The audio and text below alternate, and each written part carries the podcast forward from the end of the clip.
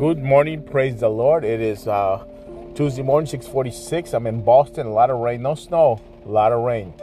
I guess uh, Rebecca thinks that Crystal's uh, praying all the snow away, but uh, hey, praise the Lord. You rather have uh, all those storms fall down, lose your lights? Hey, praise the Lord, we have lights. Amen. God bless you. Have a wonderful day. Uh, tonight, prayer 7 o'clock, and I will be going to Chile next week. And a new trip came up. I'll be going to South Korea for World Alliance uh, conference on 1040 window missions. So that'll be May the 3rd uh, through the 6th or May 1st, something like that. God bless you. Have a great day. Come to prayer. We have a new ministry called uh, Winning at Life.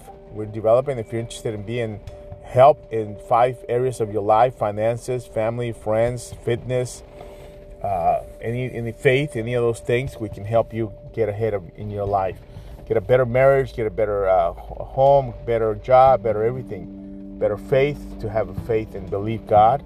That's, we have all the resources you need to help you to become a disciple of Jesus Christ. That's you. Let us know. We can uh, start with you. God bless you. Uh, Deuteronomy 6:5 is the key verse for today. It, it says, "And you must love the Lord your God with all your heart, and all your soul, and all your strength." Bang. That's the first command. You can't go to number two if you can't do number one. You got to start with one so you can do number two.